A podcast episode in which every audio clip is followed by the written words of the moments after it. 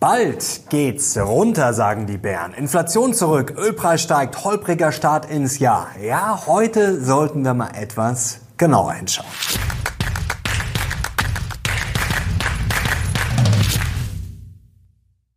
Servus Leute und willkommen zum aktuellen Briefing. Mein Name ist Mario Lochner und heute gibt's wieder die heißesten News und Charts rund um die Börse. Und die Bären haben eine ganz klare These.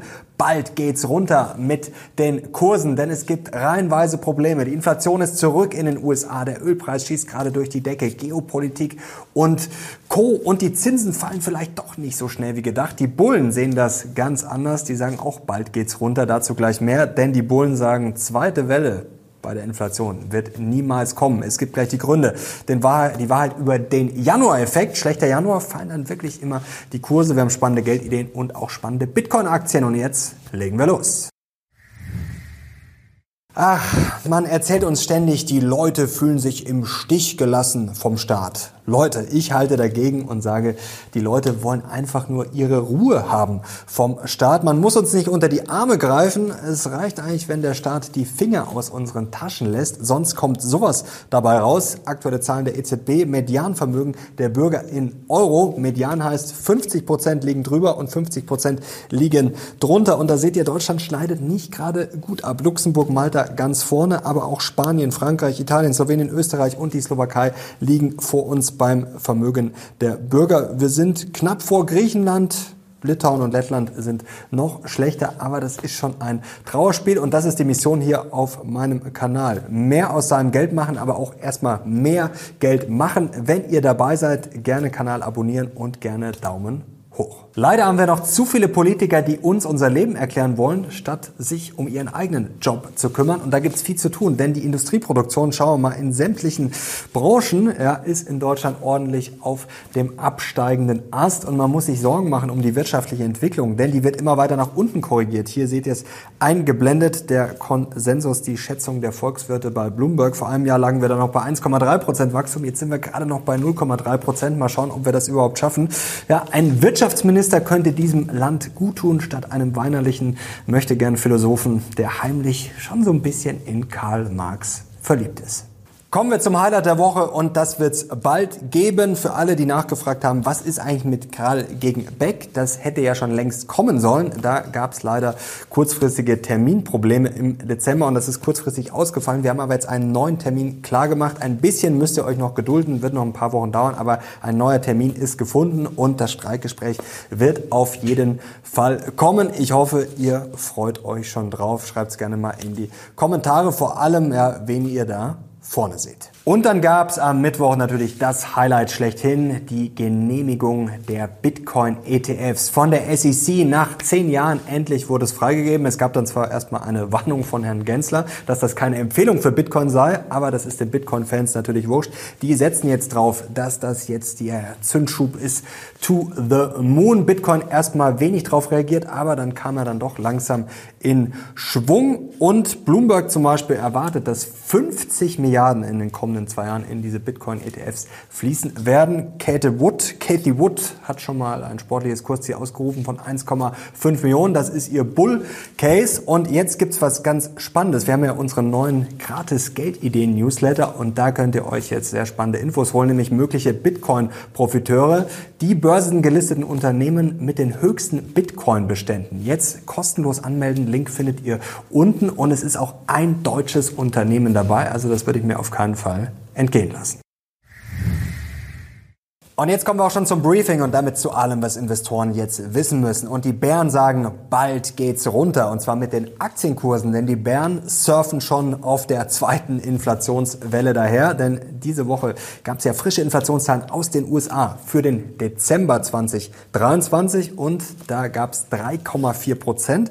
Schauen wir mal hier drauf. Und zwar ist das ein Anstieg. Im November waren es noch 3,1 Prozent gewesen. Ihr seht hier Inflations Bumpy Part. Also es ist eine holprige Straße, auf der der wir uns bewegen, war auch höher als erwartet. Die Analysten hatten eher so mit 3,2 bis 3,3 Prozent gerechnet, also leicht über den Erwartungen. Der höchste Anstieg seit drei Monaten. Kosten für Wohnen gestiegen. Das war ja, sagen der höchste Beitrag. Shelter machte nämlich 50 Prozent des Inflationsanstiegs alleine aus. Lebensmittel wurden teurer, Kosten für Autofahren gestiegen, Energiepreise zum ersten Mal seit September gestiegen, Preise für Flugtickets sind auch noch gestiegen, auch noch bei Gebrauchtwagenkleidung. Also die Bären sagen, die zweite Inflationswelle kommt sowas von und ist jetzt schon richtig ins Rollen gekommen.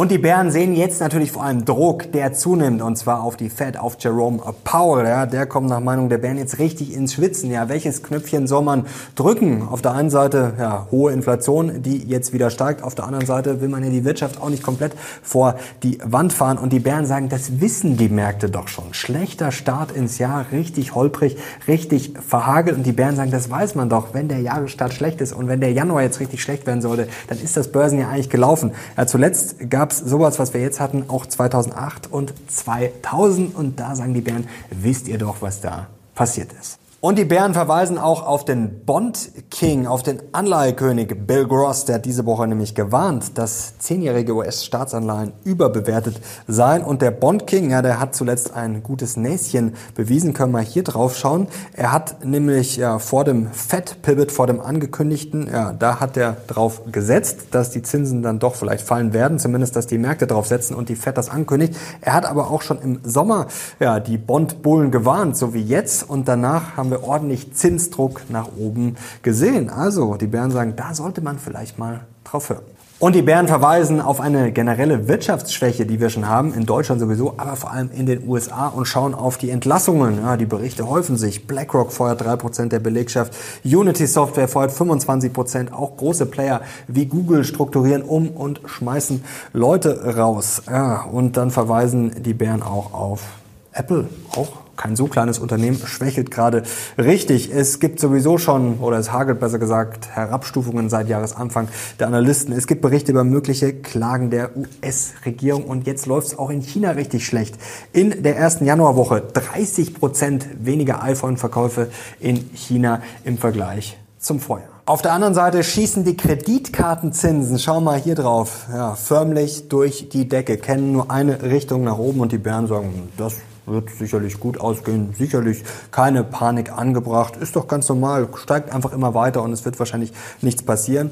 Kein Wunder, dass die Weltbank vor schwachem Wachstum warnt. In dieser Woche sagen die Bären und zwar in diesem Jahr zum dritten Mal in Folge, dass die Weltwirtschaft langsamer wachsen werde. Die kurzfristigen Aussichten seien düster und der Konflikt im Nahen Osten könne die Lage weiter verschärfen. Ja, die Befürchtung ein verlorenes Jahrzehnt. Und da sind wir jetzt auch schon voll bei der Geopolitik angekommen und der Ölpreis hat zuletzt wieder ordentlich angezogen. Warum? Ja, die Weltbank hat es auch gerade schon angesprochen, sozusagen das Problem Nahosten. Und da geht's ja, leider gerade richtig ab. Schauen wir hier auf diese Schlagzeilen. Über die Houthi-Rebellen sprechen wir ja schon länger. Ihr wisst, im Roten Meer, da ist einiges passiert in den letzten Wochen und jetzt gibt's da eigentlich schon einen Stellvertreterkrieg, sagen die Bären, denn die USA und die Briten haben angegriffen und zwar im Jemen und die Bären sagen, ja, da bläht sich eigentlich gerade was richtig Großes auf, einen Stellvertreterkrieg. Und zwar stecken dahinter eigentlich ja zwei andere Mächte, und zwar auf der einen Seite der Iran, der ja auch die Houthi-Rebellen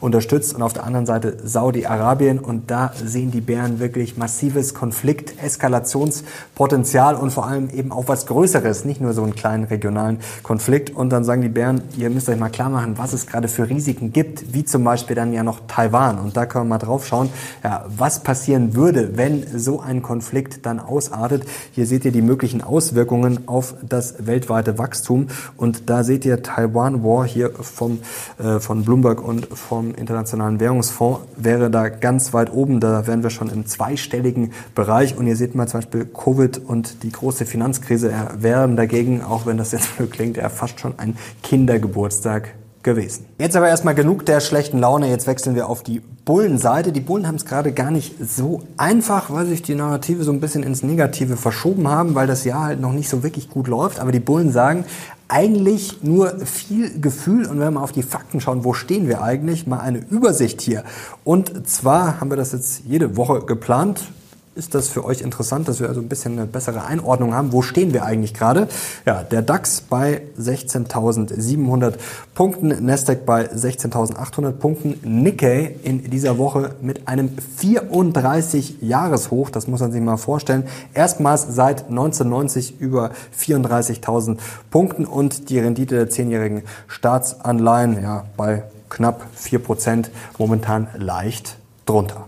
Und die Bullen fühlen sich schon wieder ein bisschen veräppelt wie im Paulanergarten und fangen wir mal mit der Weltbank an. Die hat gewarnt, natürlich, das stimmt, aber sie hat auch gute Nachrichten. Zum Beispiel das Risiko eines globalen Abschwungs habe sich verringert und die Weltwirtschaft stehe besser da als noch vor einem Jahr. Das gehört natürlich auch zur Wahrheit. Und kommen wir mal zur Inflation. Ja, es war eine leicht negative Überraschung, aber ja, 0,1 Prozentpunkte. Ist das jetzt der Weltuntergang? Eher nicht. Die Bullen schauen auf langfristige Trends und schauen ein bisschen bisschen hinter den Vorhang. Und hier sehen wir, dass wir da eine stabile Entwicklung haben. Wenn wir mal auf Entwicklung sechs Monate, zwölf Monate schauen, da sehen wir, dass wir voll im Trend, im längerfristigen nach unten liegen. Die Energiepreise sind zum ersten Mal seit September gestiegen. Das stimmt, aber auch gesunken um zwei Prozent auf Jahresbasis. Generell bei Core war das jetzt nicht alles eine Katastrophe. Da gibt's auch gute Entwicklungen und gleich mehr dazu, was die Märkte spielen. Wir schauen auf Trueflation. Da sind wir noch ein bisschen weiter runtergefallen. Echtzeitdaten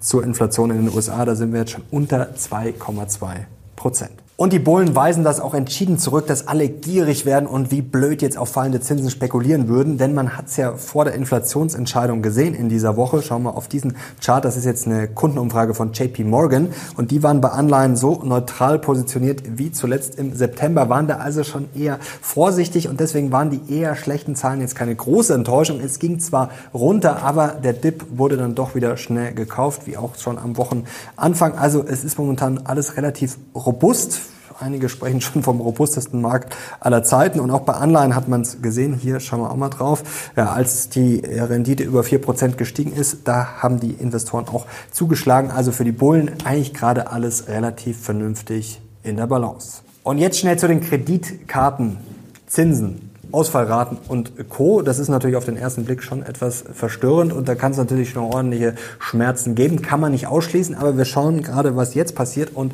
sehen, wenn wir hier drauf blicken, ihr seht hier oben in grün, das ist jetzt der Dezember 2023, da seht ihr hier Charge-Offs, da sind wir gerade mal bei zwei Prozent. Das ist niedriger als zum Beispiel im Dezember 2019 und was hier gelb hinterlegt ist, das ist ja die Great Financial Crisis Era und da seht ihr, damals war das alles viel, viel höher. Also Stand jetzt ist da noch noch nicht viel passiert und ein, freundliche, ein freundlicher Reminder, eine freundliche Erinnerung, ja, dass nun mal im Wahljahr, ja, was wir ja dieses Jahr haben in den USA, dass da halt der Staat sehr oft sehr, sehr schlecht war. Und da bleibt jetzt natürlich noch der Januar-Effekt. Was ist eigentlich, wenn der Start ins Jahr nicht so gut ist und wie schlimm ist das, wenn der Januar jetzt wirklich schlecht werden sollte? Dazu haben wir jetzt ein kleines Dossier.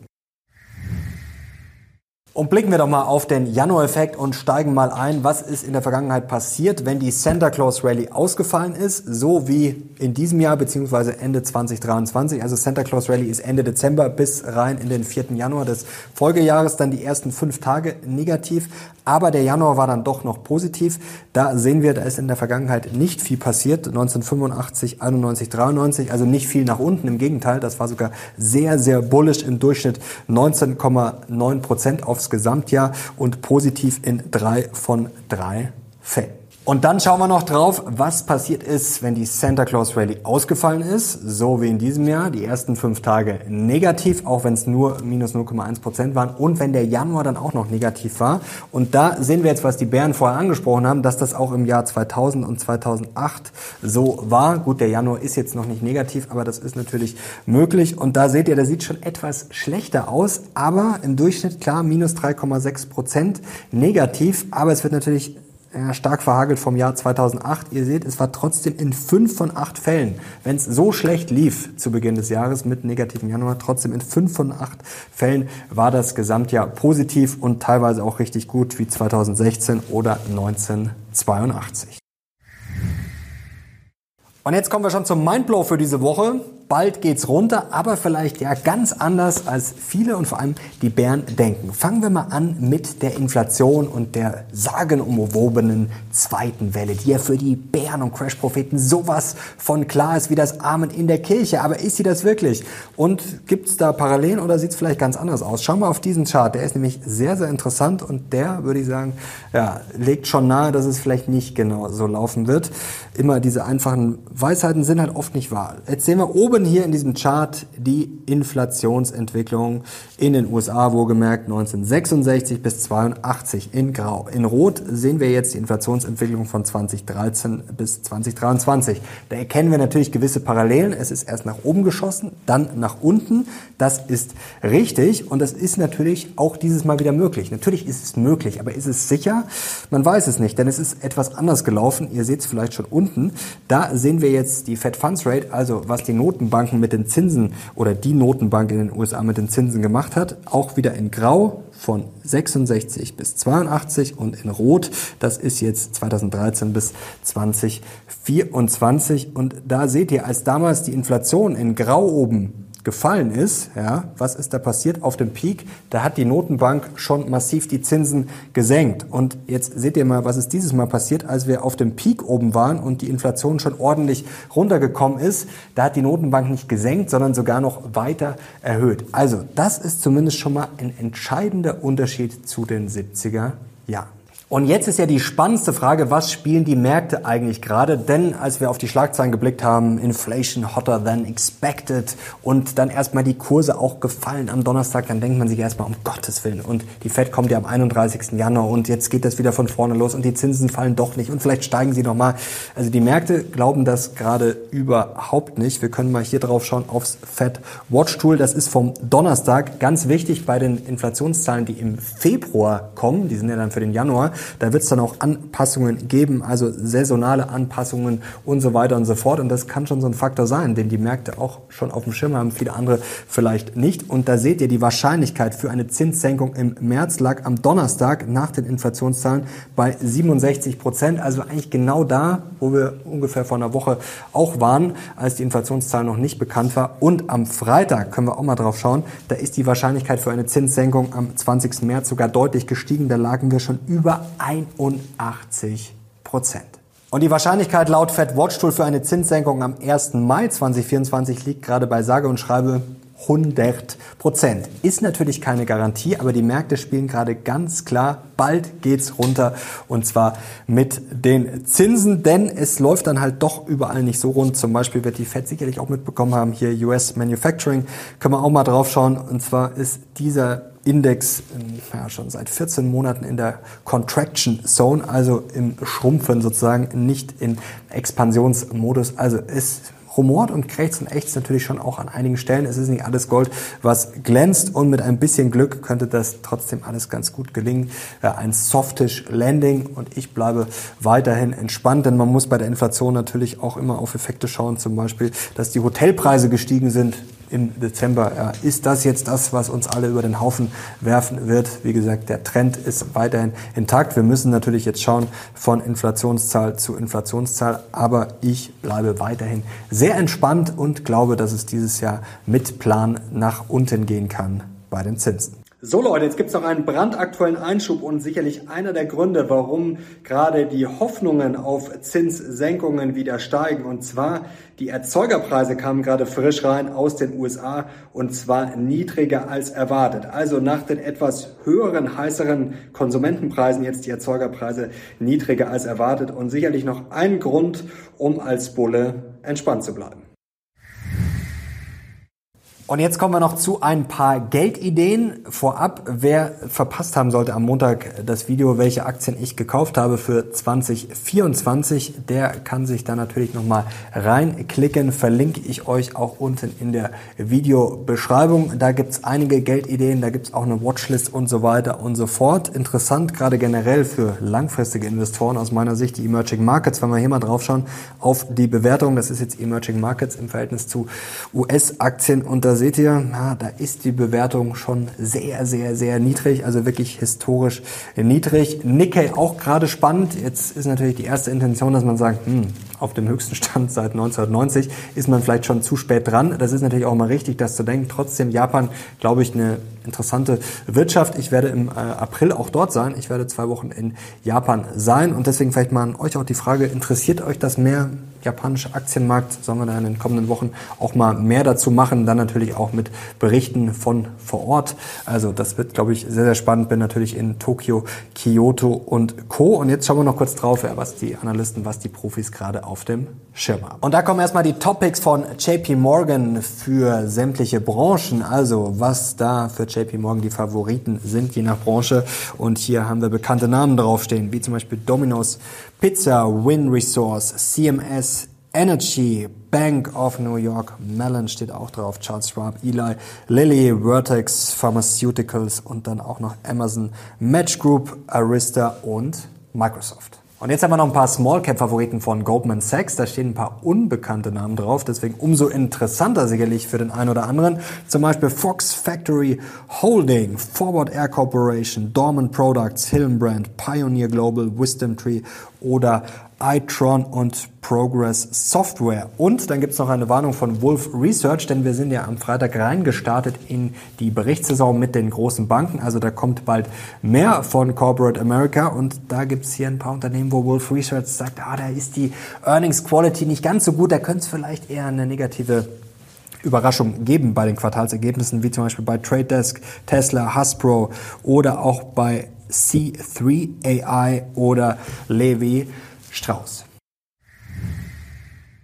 So Leute, jetzt sind wir praktisch am Ende dieses Videos angekommen. Ich hoffe, euch hat's gefallen und weitergeholfen und ich kriege einen Daumen nach oben. Mehr Inspiration gibt's in unserem Lockerroom Talk, brandaktuell vom Freitag. Verlinke ich euch natürlich auch unten. Freut mich sehr, wenn ihr reinschaut. Wir haben da auch demnächst coole Talks wieder mit Gästen geplant. Da sind schon einige Termine fix, könnt ihr euch schon drauf freuen. Und da gibt's ja mehr Inspiration als jetzt hier. Nochmal ein bisschen fernab von der Börse. Buchtipps, Learnings, gerade was wir als Unternehmer ja auch gerade treiben treiben, was uns bewegt und was wir euch auch gerne weitergeben wollen. Aber wir sprechen natürlich auch über unangenehme Themen in unserer Umkleide, Real Talk und Klartext. Und ja, da kann ich nur sagen, Triggerwarnung für alle AfD-Fanboys, denen wird vielleicht der Talk nicht ganz so gut gefallen. So Leute, jetzt sind wir am Ende dieses Videos angekommen. Unbedingt den Kanal abonnieren, um nichts mehr zu verpassen. Zum Beispiel kommende Woche, da gibt's ein spannendes Interview mit einer durchaus ja, streitbaren Person im Börsenumfeld. Und wir haben einen Livestream geplant für Mittwoch um 17.30 Uhr. Wenn ihr Themenvorschläge habt